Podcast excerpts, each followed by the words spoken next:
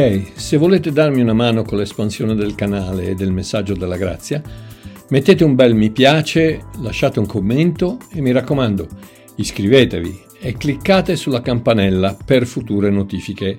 Grazie. Ok, mm, amiconi miei, pace, grazia, grazia, pace, buonasera a tutti. Oh, ieri sera, grazie alla vostra comprensione, ma ieri il mio nipotino Kai ha fatto il suo primo concerto di pianoforte a sette anni.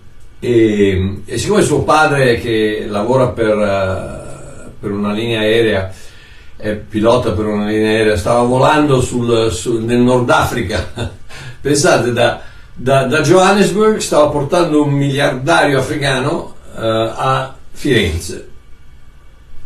A Firenze. E niente, quindi lui era là e il bambino ha bisogno di qualcuno che lo sostenga. Chiaramente c'era la mamma, c'era... E sa, allora io, io, e Celeste siamo andati giù eh, e, e son, sono, sono, stato molto fiero di vedere il mio bambino che ah, chiaramente non è, non è Chopin, ma, ma, ha suonato bene, non si è spaventato di tutto il pubblico, di tutta la sala e tutto quanto quindi sono fiero, strafiero del mio nipotino Kai. Punto. Ok. Questa di stasera sarà l'ultima diretta per un po' di tempo, in quanto vi lascio in pace durante le vacanze di agosto e a settembre io e Celeste saremo in Italia. Quindi niente dirette fino verso la fine di novembre, perché saremo, saremo settembre, ottobre e metà novembre saremo io e Celeste saremo in Italia. Oh, il, il, um, pubblicherò presto il programma che è pieno. Mi dispiace per i miei amici siciliani che continuano a dirmi ma a Catania non vieni? Eh no, purtroppo a Palermo no, non vengo, a Agrigento no, non vengo perché, eh, eh, perché non posso, perché non ho tempo, non vado neanche a Napoli, figurati, alla mia, alla mia cara Napoli, non, non vado neanche a Napoli, vado a Ischia perché una cara sorella, carissima, adorata sorella eh, che io che conosce, ci conosciamo da un sacco di tempo, ha proprio insistito di andare a Ischia. Quindi io e Celeste facciamo, siamo a Roma, facciamo un salto a Ischia e torniamo immediatamente indietro. Quindi, poi figuratevi da Ischia a Roma, Grosseto, a Trento in due giorni, in tre giorni. Va bene. Poi da Trento in Germania. Va bene, quindi, eh, quindi fino, a, fino, verso metà novembre, niente, eh, perdonatemi, ma non, eh, no, capisco che avete le vacanze che, e poi anche ho bisogno, ho bisogno di preparare questo, questo, giro di missionario a, se, a settembre, ottobre, perché vado in Svizzera, vado in Germania, vado in Austria, vado in Italia. E un, è, penso che sia un viaggio importante perché ho un mare di rivelazione, quindi mi raccomando, partecipate, guardate il programma, se siete in zona partecipate o magari diffondete, dite alle persone di venire, perché ho un sacco di cose da dirvi. Ci sarà un mare di rivelazione e farò anche sedute di domande non spiritistiche. Ah farò anche sessioni, non sedute. Quali sedute? Le sedute sono quelle spiritistiche, farò sessioni, credo che si dica sessioni, di domande e risposte per aiutare tutti quelli che ancora hanno qualche difficoltà a capire la grazia, la vera grazia. Eh, ma Marchiò, perché continui a, a definire la grazia, la vera grazia? C'è solo una grazia. Sì, lo so, ma purtroppo c'è un tale minestrone di credi, insegnamenti e dottrine in giro per l'Italia che ho bisogno di definire la grazia come vera, perché statene certi, c'è anche quella falsa. E adesso vi dico qual è la grazia falsa. La grazia falsa è molto semplice. La grazia falsa è quella che è sposata a Gesù, ma ogni tanto si vede con Mosè. Non dimenticate mai che flirtare con Mosè vuol dire tradire Gesù. Eh, non è mica che io posso dire, ma dai Celeste, vabbè, io 95% della mia vita è tua, però il 5% vado un attimo a vedermi un'altra ragazza da dietro. No, no, a parte il che mia moglie mi, mi, mi, mi fa, fa, mangiare degli spaghetti di ferro, ma eh, a parte quello, no, è, è, è scemo. Sei sposato con Gesù, sei sposato con Gesù, è inutile che sei sposato con Gesù ogni tanto vai a, tro- vai a vederti con Mosè. No, non dimenticate mai. E come disse il Messia a riguardo di Dio e Mammona, in Matteo 6,24, nessuno può servire due padroni, perché odierà l'uno e amerà l'altro, oppure sarà fedele all'uno e disprezzerà l'altro. Voi non potete servire Dio e a Mammona, e io aggiungo, voi non potete servire alla grazia di Gesù e alla legge di Mosè. È impossibile. O amate uno o, o, o amate l'altro. E se amate uno, disprezzate l'altro. Cioè, no, ma io non disprezzo Gesù. Eh sì che lo disprezzi, amore mio. Se tu segui Mosè, nel, senso che devi rispettare la legge, devi rispettare le regole, devi comportarti bene, devi, manten- devi rispettare il sabato, devi, devi, devi, rispettare i dieci comandamenti, devi fare questo, eh, quello lì vuol dire tradire Gesù con Mosè. Perché? Perché il sacrificio di Gesù Cristo è abbastanza. Non hai bisogno di Mosè, non hai bisogno della legge, non hai bisogno di niente. Gesù è sufficiente, basta lui. Non hai bisogno di... Io non ho bisogno di nessun'altra donna al mondo. Basta mia moglie, basta la mia am- amata celeste. Non ho bisogno di nessun'altra donna al mondo. E se io dovessi aver bisogno di un'altra donna al mondo, vuol dire che disprezzo la mia. E quindi, pur sembrando una cosa dura da dire, se voi eh, state attenti alla legge di Mosè, all'ubbidienza ai comandamenti, eccetera, eccetera, disprezzate Gesù. E non sto dicendo, non fraintendetemi, non sto dicendo che uno deve trattenersi da rubare, da dire le bugie, da, ma chiaro, non, non ci vuole uno scienziato a capire quelle cose. Ma se voi pensate che il vostro futuro, la vostra provvidenza, la vostra prosperità, la vostra guarigione, la vostra... dipenda da voi e dalla vostra fede, dal, dal, vostro modo di comportarvi bene, dal vostro digiunare, dal vostro pregare, da... state disprezzando Gesù, il sangue di Gesù. Ta, ta, ta, ta. Becca di questa, eh oh, ragazzi, lo so che è un concetto difficile, però, amore mio, venite, venite quando sono in Italia e ne parliamo faccia a faccia, abbiamo più tempo, ok? Oh. E lo so che ci sono tante chiese, perfino una intera denominazione, che si definiscono della grazia. Ma se vai a grattare un millimetro in profondità, vedrai che la loro versione della grazia rimane pur sempre condizionata al comportamento. Sempre. No, la vera grazia è molto semplice.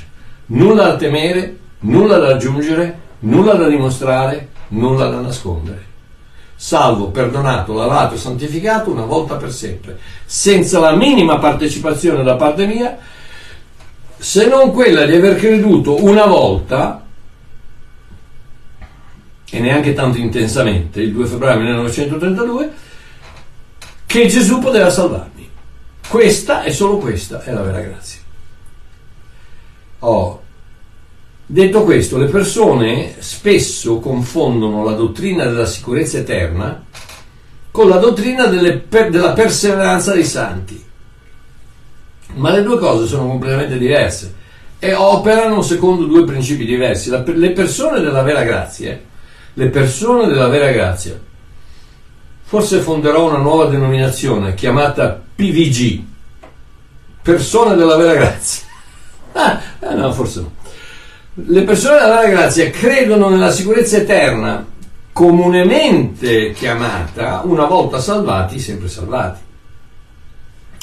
Mentre una gran parte della Chiesa crede nella santificazione, perdono e quindi salvezza progressivi e condizionali.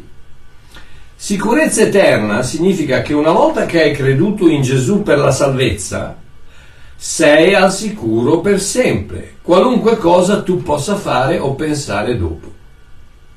Questa è un'affermazione completamente diversa da quella dei pseudo-graziani che insistono che bisogna non solo credere inizialmente, ma anche provare con le nostre opere, e fra parentesi, non so bene a chi dobbiamo provarlo, in quanto immagino che Dio già lo sappia se uno gli appartiene o no. 2 Timoteo 2,19 dice quello, Dio sa a chi gli appartiene.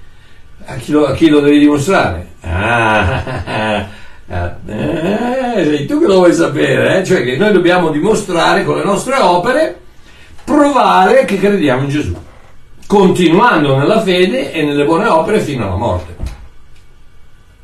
A differenza di loro, quindi, i sostenitori della vera grazia credono nella sicurezza eterna, ma riconoscono anche che, incredibilmente, i cristiani possono smettere di credere e cadere nell'errore.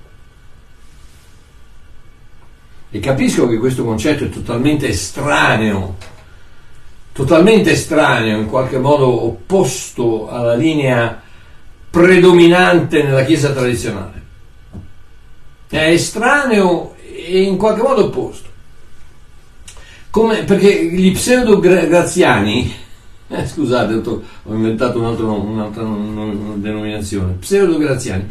Gli pseudo-graziani ti, ti dicono come sei libero di accettare sei anche libero di negare. Ergo, non puoi mai sapere se la tua salvezza è certa o no, perché magari fra una settimana rinneghi Gesù. Eh, che follia. A questo ragionamento ho una sola parola di risposta. Fra virgolette, eterna.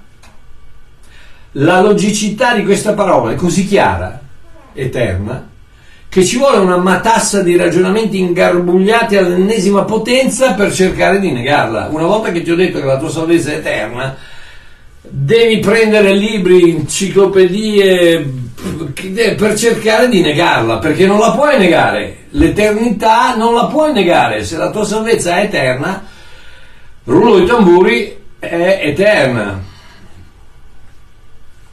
Il ragionamento è semplice e logico. Se è vero, seguitemi, se è vero che Dio ha tanto amato il mondo che ha dato il suo unico figliolo affinché chiunque crede in lui non perisca ma, ma abbia vita eterna, non c'è modo di sgattaiolare dall'unica conclusione valida. Chiunque crede è eternamente salvato. Punto. Lo ripeto? Fammelo ripetere, fammelo ripetere, perché Qui sta la chiave della, della logica di questo ragionamento, che non puoi perdere la salvezza perché la salvezza è eterna. Sta a sentire cosa dice Gesù. Eh, comincia, incominciamo. Mm,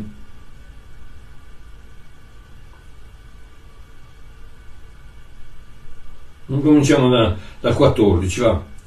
Come Mosè innalzò il serpente nel deserto, così bisogna che il figlio dell'uomo sia innalzato. Ok, sappiamo ci ricordiamo il serpente di bronzo, umanità, divinità, sul palo, un tipo della croce, eh, il serpente era, era, proprio messo su un tipo di croce, innalzato, non dovevi fare nulla, dovevi solo guardare e quel serpente estraeva, succhiava il veleno che ti stava uccidendo, che è un'ombra del peccato. Quindi tu guardi a Cristo senza dover fare niente, senza, senza meritarti niente, senza fare niente, guardi soltanto a Lui come Salvatore e Lui succhia il peccato che ti sta uccidendo. Oh, quindi affinché chiunque crede in Lui versetto 15, non perisca ma abbia vita eterna. 16. Poiché Dio ha tanto amato il mondo che ha dato il suo unigenito figlio affinché chiunque crede in lui non perisca ma abbia vita eterna. Dio infatti non ha mandato il suo figlio nel mondo per condannare il mondo, ma affinché il mondo sia salvato per mezzo di lui. Ed ecco quindi che il ragionamento non fa una piega, chiunque crede in Cristo è eternamente salvato, punto. E io vi sfido a, a, a dimostrare che questo ragionamento non è valido. Se ci riuscite, vi prometto qui davanti a tutti che io chiudo la Bibbia, chiudo il, il computer, chiudo il ministero e vado a fare il, eh, lo scrittore, to, lo scrittore di qualcosa d'altro, non i libri cristiani, perché allora vuol dire che non ho, non ho capito niente. Se questo ragionamento dell'eternità della salvezza non è logico per chi crede, chiudo tutto. Però non lo dovete provare, perché come diceva Paolo ai Romani, io sono persuaso. Sono persuaso, voce del verbo persuasare. Sono persuaso che niente e nessuno potrà mai separarmi dall'amore mio Dio. Dall'amore mio Dio. Quindi punto. Ma Marchiò, io dicevo uno, io conosco uno che diceva di aver creduto e poi è tornato nel mondo. Non può essere salvo. Prima di tutto è strano perché poiché Dio ha tanto amato il mondo, ma lo so quello che vuoi dire, è tornato nel mondo, in altre parole, è andato a vedere i film Osè, è andato a ballare, si è messo a fumare, beve troppo, magari fa anche una canna o qualcosa, poi va in discoteca, poi è andato nel mondo. Ok, prima di tutto vorrei chiederti, cosa ti interessa se è salvo o no? Ma chi sei? Cosa ti interessa? Potrebbe anche interessarti se fosse tuo figlio, relativamente, perché intanto non ci puoi fare niente. Eh, se Dio non forza nessuno a salvarsi, ma soltanto presenta il suo amore, la sua grazia, il suo perdono, sperando in un certo senso che venga ricevuto, ed è per questo che la legge è così tremenda, che Paolo dice la legge, la legge uccide, la lettera uccide, il ministero della morte dei dieci comandamenti. Paolo lo dichiara il ministero della morte inciso su pietra, il ministero della morte, della condanna dei dieci comandamenti, la legge uccide, quindi Dio ti presenta la grazia, l'amore, il perdono e spera che tu lo accetti.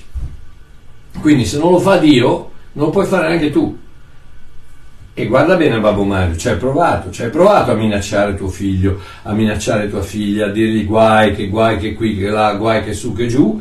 Hai avuto successo? No, no perché Dio ci ha creati liberi di, di scegliere e di volere. E quindi l'unico modo in cui possiamo intervenire è attraverso il ministero dello Spirito Santo che è fatto dei doni dello Spirito Santo. Bontà, gioia, eh, pazienza, amore, eccetera, eccetera, eccetera. Quindi, cosa ti interessa se lui è salvo o no? Il tuo dovere è quello di amarlo e basta non di giudicarlo, non di soppesarlo, né tantomeno di condannarlo, ma solo quello di amarlo. Quello è il tuo dovere. E se non riesci neanche a fare quello, è troppo, è troppo forte. Io, devo, no, io, non riesco a capire questa ossessione di sapere se, che, se uno è veramente salvato o no. È un'ossessione. È una, no, perché allora, no, perché io lo vedo che lui, eh, lui, lui pecca. Perché tu non pecchi? No, tu no, sono gli altri che peccano. No, l'ho detto, l'ho detto l'ultima diretta, ho detto noi abbiamo l'abilità meravigliosa di applicare la legge agli altri e la grazia a noi. Cioè noi possiamo fare tante cose che gli altri non possono fare, per gli altri è peccato, no, per noi siamo perdonati. No, è un'ossessione, è un'ossessione di, di, di persone che ti vogliono, vogliono farti dire, io eh, purtroppo sbaglio spesso e volentieri e entro in discussioni, soprattutto faccia a faccia con, con, degli amici, persone carissime, e a un certo momento io, siccome ho un carattere un po' ancora che ha bisogno di santificazione, ah, magari mi alzo un po' la voce, mi infuoco un attimino, mi riscaldo un attimino e si va a finire male perché non funziona, non funzionerà mai. Dove c'è contesa c'è tutta una marea e c'è la presenza del nemico, della divisione. Quindi non lo fate. Ma io c'è questa ossessione, l'ultima discussione che ho avuto con un carissimo amico che, uè, ragazzi, non voleva rendersi conto che sì, vabbè, ma cosa ti interessa? No, ma io l'ho visto che ma allora se pecca vuol dire, ma cosa ti interessa se pecca vuol dire? Ma chi è? Ma, ma, ma, ma perché? Ma perché passi la tua vita a cercare di provare che lui non è salvato? Ma lascialo stare, ma vogligli bene, ma, ma offrigli una pizza, ma regalagli mille euro, ma, ma, ma, ma, fagli un sorriso, ma fagli un abbraccio, ma prega per lui, ma, fa, lascialo stare, non è, non è il tuo dovere, non è il tuo posto, it's not your place, non è il tuo posto di, di, di, di sapere se lui, nessuno, anche, anche, Paolo dice, chi ha detto che questo va in cielo, chi ha detto che quello va all'inferno? Nessuno lo può sapere. Quindi lasciali stare, il tuo dovere è quello di amare le persone, che siano credenti o no, non ti per capo. Lasciali stare. È un'ossessione che si ha, soprattutto gli evangelici, con gli altri credenti. Eh, ripeto, non noi, perché noi facciamo sempre il nostro meglio, giusto? Sì, vabbè, chiaramente pecchiamo, eh, chi è che non pecca? Io quante volte dico alla gente che, che, che dice no perché tu Marchiò dici io dico perché tu non pecchi? No, vabbè, pecco anch'io, tutti pecchiamo, ma è diverso. Perché è diverso? Fammi capire, perché è diverso? Eh no, perché io poi chiedo perdono e il Signore si dimentica.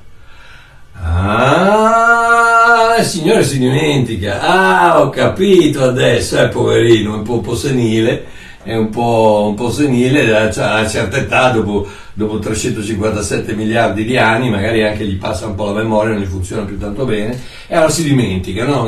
Ah, beh, ma, eh, Michele, ma cos'è che ha fatto Mario? Eh, eh dottore, non mi ricordo. Eh, Boh, vabbè, va, va, va, sei perdonato. Vi rendete conto? Non che il sangue di Cristo una volta per sempre ha cancellato il peccato dal mondo, come dice la Bibbia. Non che Cristo sulla croce, versando l'ultima goccia del suo sangue, ha detto tutto è finito, tutto è compiuto, tutto è fatto. Ho perdonato tu, tutto il mondo è stato perdonato. Dio in Cristo ha riconciliato a sé il mondo. No, quello no. No, bisogna chiedere ancora perdono. Se tu pecchi devi chiedere perdono. Eh, perché se no... Però se chiedi perdono Dio si dimentica. Dio ti, ti, ti, cancella i peccati, ti lava di tutte le ingiustizie e si dimentica di quello che hai fatto. E poi si riparte chiaramente, perché una volta che si è dimenticato riparti da zero, no? È come da una bella pulita alla lavagna. Ok, ripartiamo. Eh, ripartiamo, 5 minuti dopo, tra un, un altro peccatone lì sopra.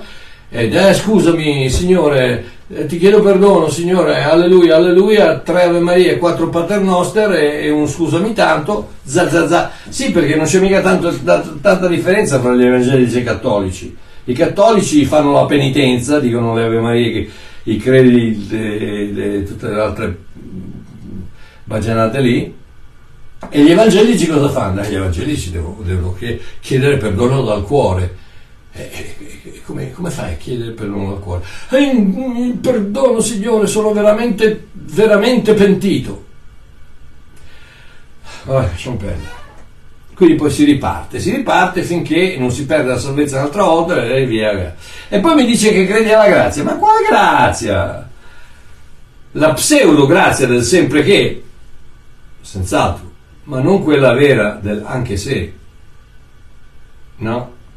La vera grazia è come il vero amore, senza postille, limitazioni, clausole o condizioni. Anche se ti amo, anche se ti perdono, anche se ti lavo, ti santifico, anche se. Nonostante questo, però, e adesso arriviamo al, al, al, al succo, ho cercato di compilare un piccolo elenco di versi che mostrano che i cristiani possono aposta, apostatare dalla fede. Come abbiamo provato, seppure, seppure, come abbiamo provato precedentemente, rimanendo pur sempre sicuri nella loro salvezza che è eterna. Oh. Sono versetti che da soli potrebbero prendere un video intero, quindi vi incoraggio a leggerli attraverso le lenti della vera grazia la quale afferma che se è vero che la salvezza è eterna, e mi sembra di, aver, di averne parlato, di averlo provato e di avervi sfidato a dirmi che sbaglio, ci deve essere una spiegazione logica a ognuna di queste scritture. E c'è. Però non abbiamo tempo stasera, per cui vi incoraggio di leggere il mio libro, I versetti storpiati. Okay? Quindi, prendete nota di questi versetti e, e trovate nella risposta per conto vostro. Ok, pronti. La fede di un cristiano può naufragare. Primo, prima Timoteo, la fede di un cristiano può naufragare. Prima Timoteo eh, 1, 18, 19 20 dice questo. Ti affido questo incarico, o oh figlio Timoteo, in accordo con le profezie fatte in precedenza a tuo riguardo, perché tu combatta in virtù di esse un buon combattimento, avendo fede e buona coscienza, poiché alcuni, avendola rigettata, hanno fatto un naufragio della fede. Quindi la fede di un cristiano può naufragare con le debite conseguenze. Cos'è un naufragio? Un naufragio è quando ti salvi la vita, però perdi tutto. Ok. Eh, cristiani, certi cristiani, taluni possono sviarsi dalla verità. Seconda Timoteo 2, 17, 18, 19. Seconda Timoteo 2, 17, 18, 19. La parola di questi andrà a rodendro come la cancrena. Fra costoro sono Imeneo e Fileto, i quali si sono sviati dalla verità, dicendo che la risurrezione è già venuta e sovvertono la fede di alcuni. Tuttavia il saldo fondamento di Dio rimane fermo avendo questo sigillo, eccetera, eccetera. Ok? Quindi possono, il cristiano può sviarsi dalla verità si sono sviati dalla verità. La verità qual è? La verità è la parola di Dio. Quindi la, Gesù è la verità, quindi si sono sviati dagli insegnamenti del, del, della persona di Gesù. Si sono sviati dalla fede. Prima Timoteo 6, prima Timoteo 6, 20 e 21. O Timoteo, custodisci il deposito che ti è stato affidato, evitando i discorsi profani e vani e le argomentazioni contrastanti di quella che è falsamente chiamata scienza, professando la quale alcuni si sono sviati dalla fede. E qui ragazzi non ci vuole tanto, basta andare, basta andare alle scuole superiori, basta andare all'università e ti svii dalla fede, grazie alla scienza. Perché la scienza ha provato che Dio non esiste. No. Se c'è una cosa che prova proprio l'esistenza di Dio è la scienza. Perché Dio che ha creato la scienza e quindi la scienza può solo provare l'esistenza del suo creatore. Qualsiasi legge, qualsiasi legge fisica, chimica, scientifica è stata creata da un legislatore e il caos non legisla niente, quindi o c'è un legislatore che ha fatto le leggi, legge della gravità, la luna che è, è, è distante abbastanza, è inclinata abbastanza per poter girare la, la, la, Terra in modo tale che abbiamo le stagioni, se fosse più distante, se fosse meno distante le maree non funzionerebbero, questione di tutto, tutte, tutte leggi create da un legislatore, questo legislatore si chiama Dio, se non c'è il legislatore non c'è Dio, non ci sono le leggi, senza le leggi c'è il caos. Amore mio, il momento che Dio lascia andare, salta tutto. Il giusto di Dio può tirarsi indietro. Ebrei 10, Ebrei 10, 38 e 39. Il giusto di Dio può tirarsi indietro. State a sentire, sto parlando di cose che sono scritte nella Bibbia, quindi è possibile che un giusto può tirarsi indietro, è possibile che un cristiano può sviarsi dalla verità, è possibile che un cristiano può sviarsi dalla fede. Uh, il giusto può tirarsi indietro, Ebrei 10, 38 e 39. 38 e il giusto vivrà per fede, ma se si tira indietro l'anima mia non lo gradisce. Ma noi non siamo di quelli che si tirano indietro a loro perdizione, ma di quelli che credono per la salvezza dell'anima. Okay. Alcuni apostateranno dalla fede, 1 Timoteo 4, 1 Timoteo 4, 1, alcuni apostateranno dalla fede. Paolo, apostolo di Gesù, no, 4, 1, ora lo Spirito dice espressamente che negli ultimi tempi alcuni apostateranno dalla fede, dando ascolto a spiriti seduttori e a dottrine di demoni alcuni apostateranno dalla fede e abbiamo già visto che non puoi perdere la salvezza perché la salvezza è eterna. Quindi se sei cristiano, e qui la maggior parte di questi versetti, se non tutti, si riferisce a cristiani, se sei cristiano puoi apostatare dalla fede senza però perdere la tua salvezza. Ma che com'è, possibile? Eh, amore mio, leggi la Bibbia e vedrai che ti sto dicendo che è possibile. Si può rinnegare la fede. Si può rinnegare la fede ed essere peggio di un miscredente. Prima Timoteo 5,8. Prima Timoteo 5,8 che dice: Ma se uno non provvede ai suoi, principalmente a quelli di casa sua, egli ha rinnegato la fede ed è peggiore di un non credente. Quindi non puoi essere un, un credente, un non credente, peggiore di un non credente se non sei un credente. Giusto? logica, quindi vuol dire che questo è un credente che ha rinnegato la fede.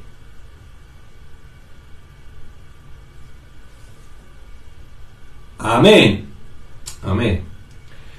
Um, alcune vedove, questo questo, ragazzi, questo, è, questo è pesante, alcune vedove cristiane possono sviarsi per seguire Satana, prima Timoteo 5. Prima Timoteo 5, versetto 8, dice, ma se uno non provvede ai suoi, no, 14-15, scusate, Voglio dunque che le giovani, prima Timoteo 5, 14, 15, voglio dunque che le giovani vedove, vedove si maritino, abbiano figli, si prendano cura della famiglia e non diano all'avversario alcuna occasione di maldicenza.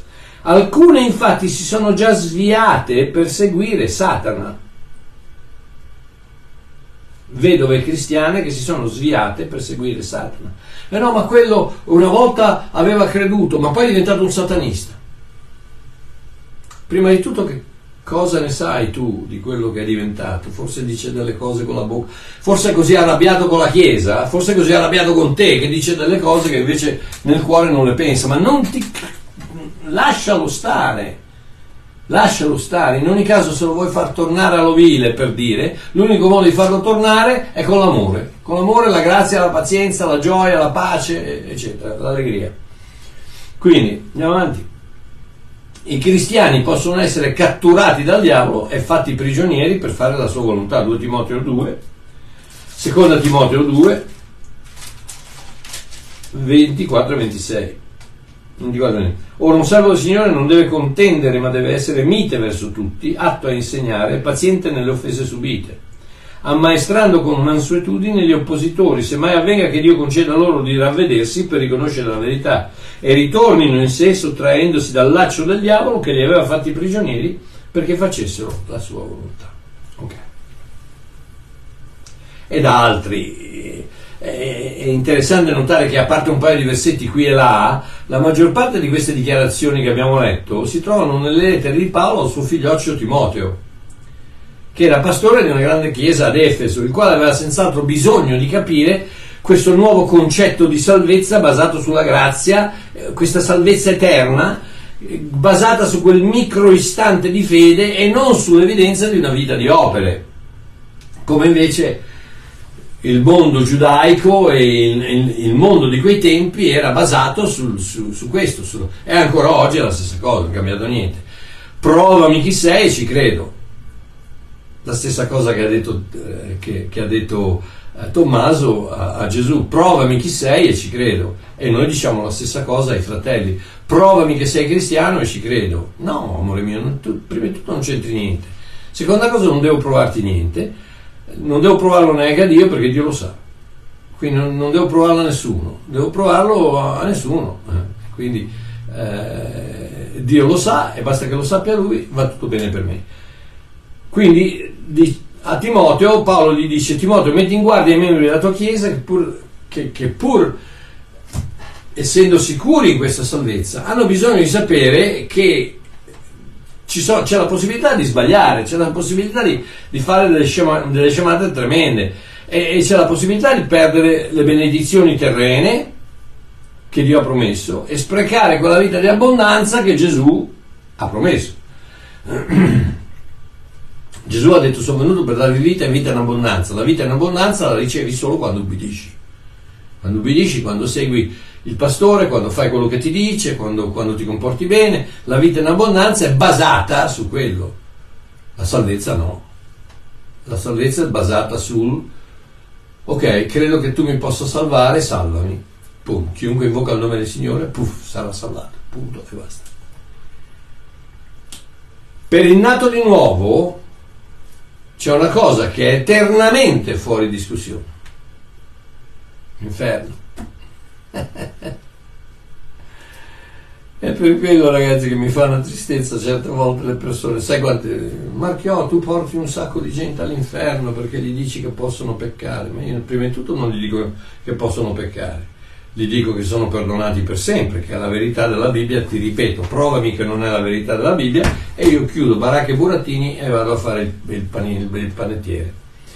Eh, no, io ti dico che sei perdonato, ti dico che sei lavato, ti dico che sei santificato.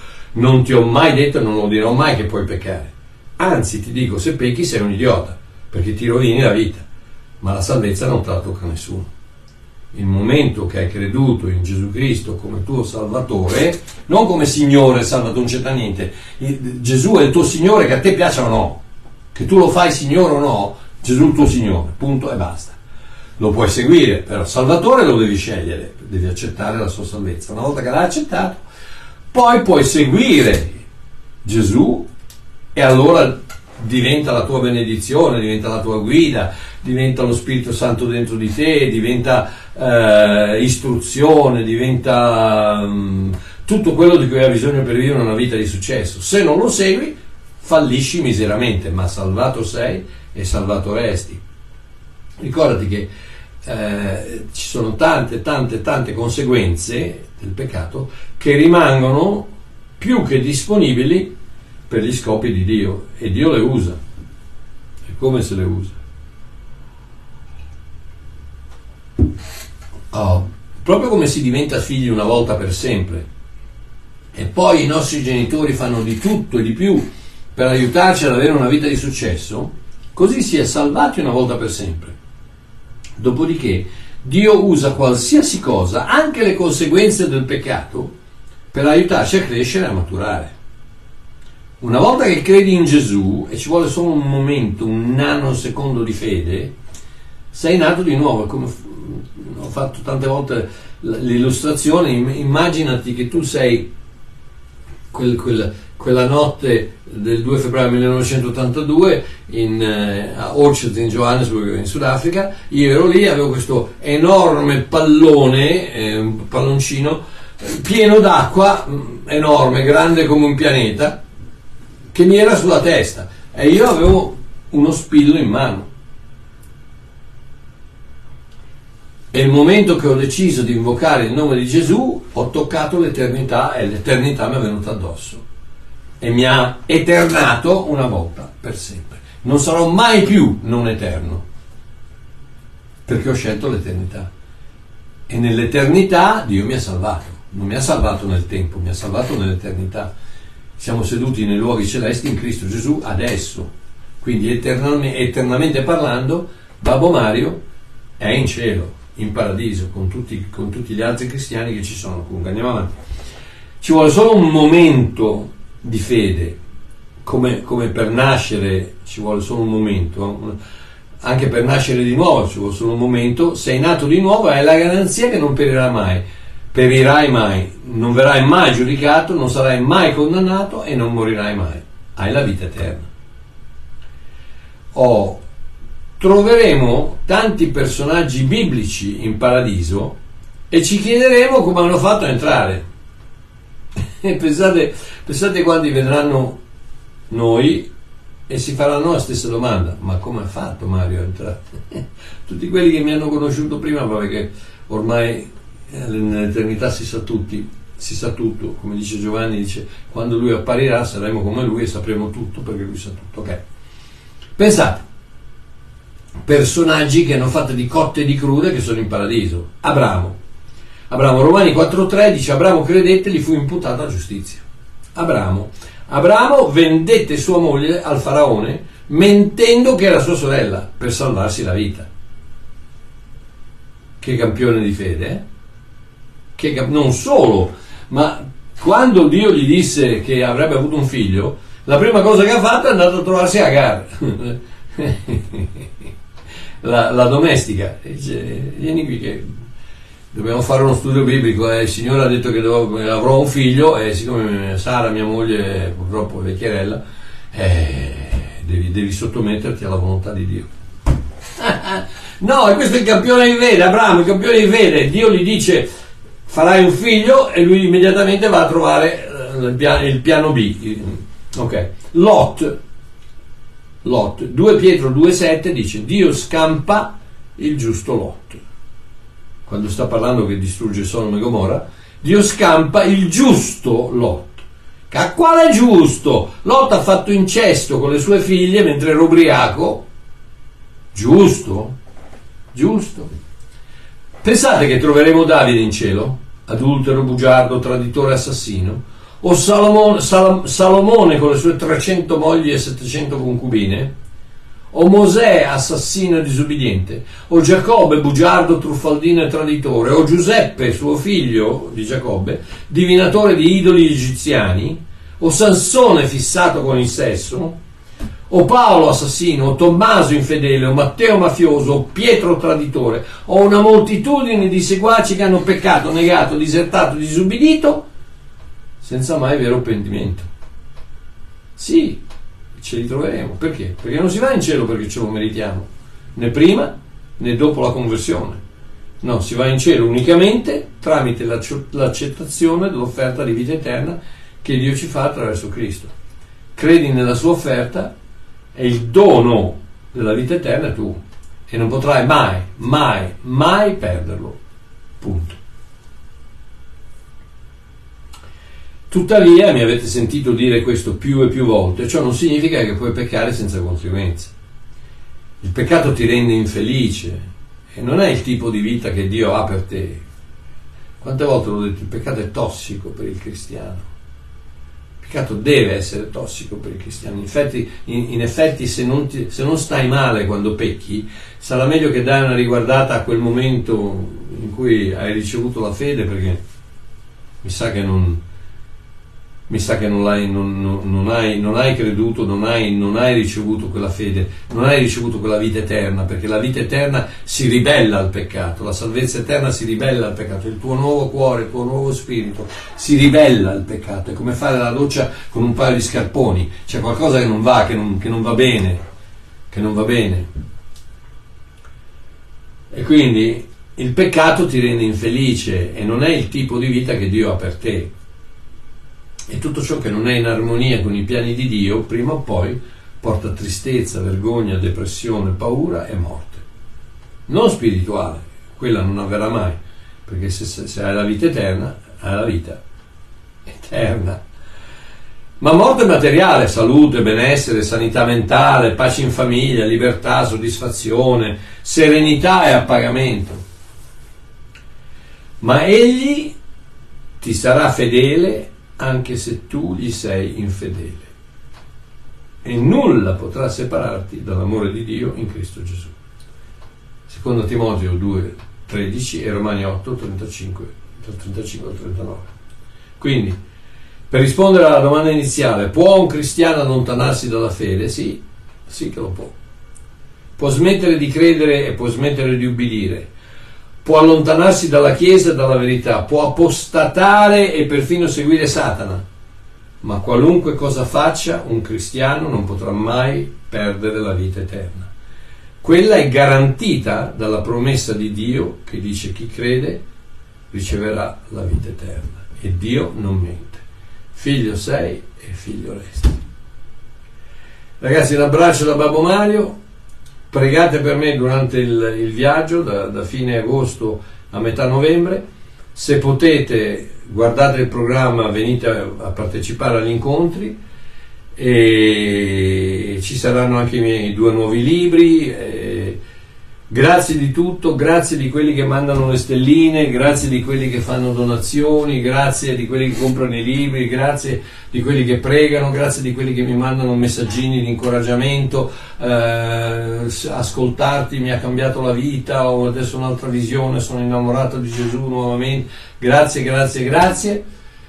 Che Dio possa benedirvi ancora di più di quello che sta facendo, che non è possibile ma che voi possiate rendervi conto dell'enormità delle benedizioni di Dio, che voi possiate in qualche modo riuscire a capire quella cosa che va al di là della comprensione, la lunghezza, l'altezza, la profondità, la larghezza dell'amore di Dio, che non può essere capito, ma che in qualche modo soprannaturale voi, potiate, voi possiate sentirvi lavati dalla sua presenza, santificati dal suo perdono, amati per tutta l'eternità, sicuri nella mano del pastore divino.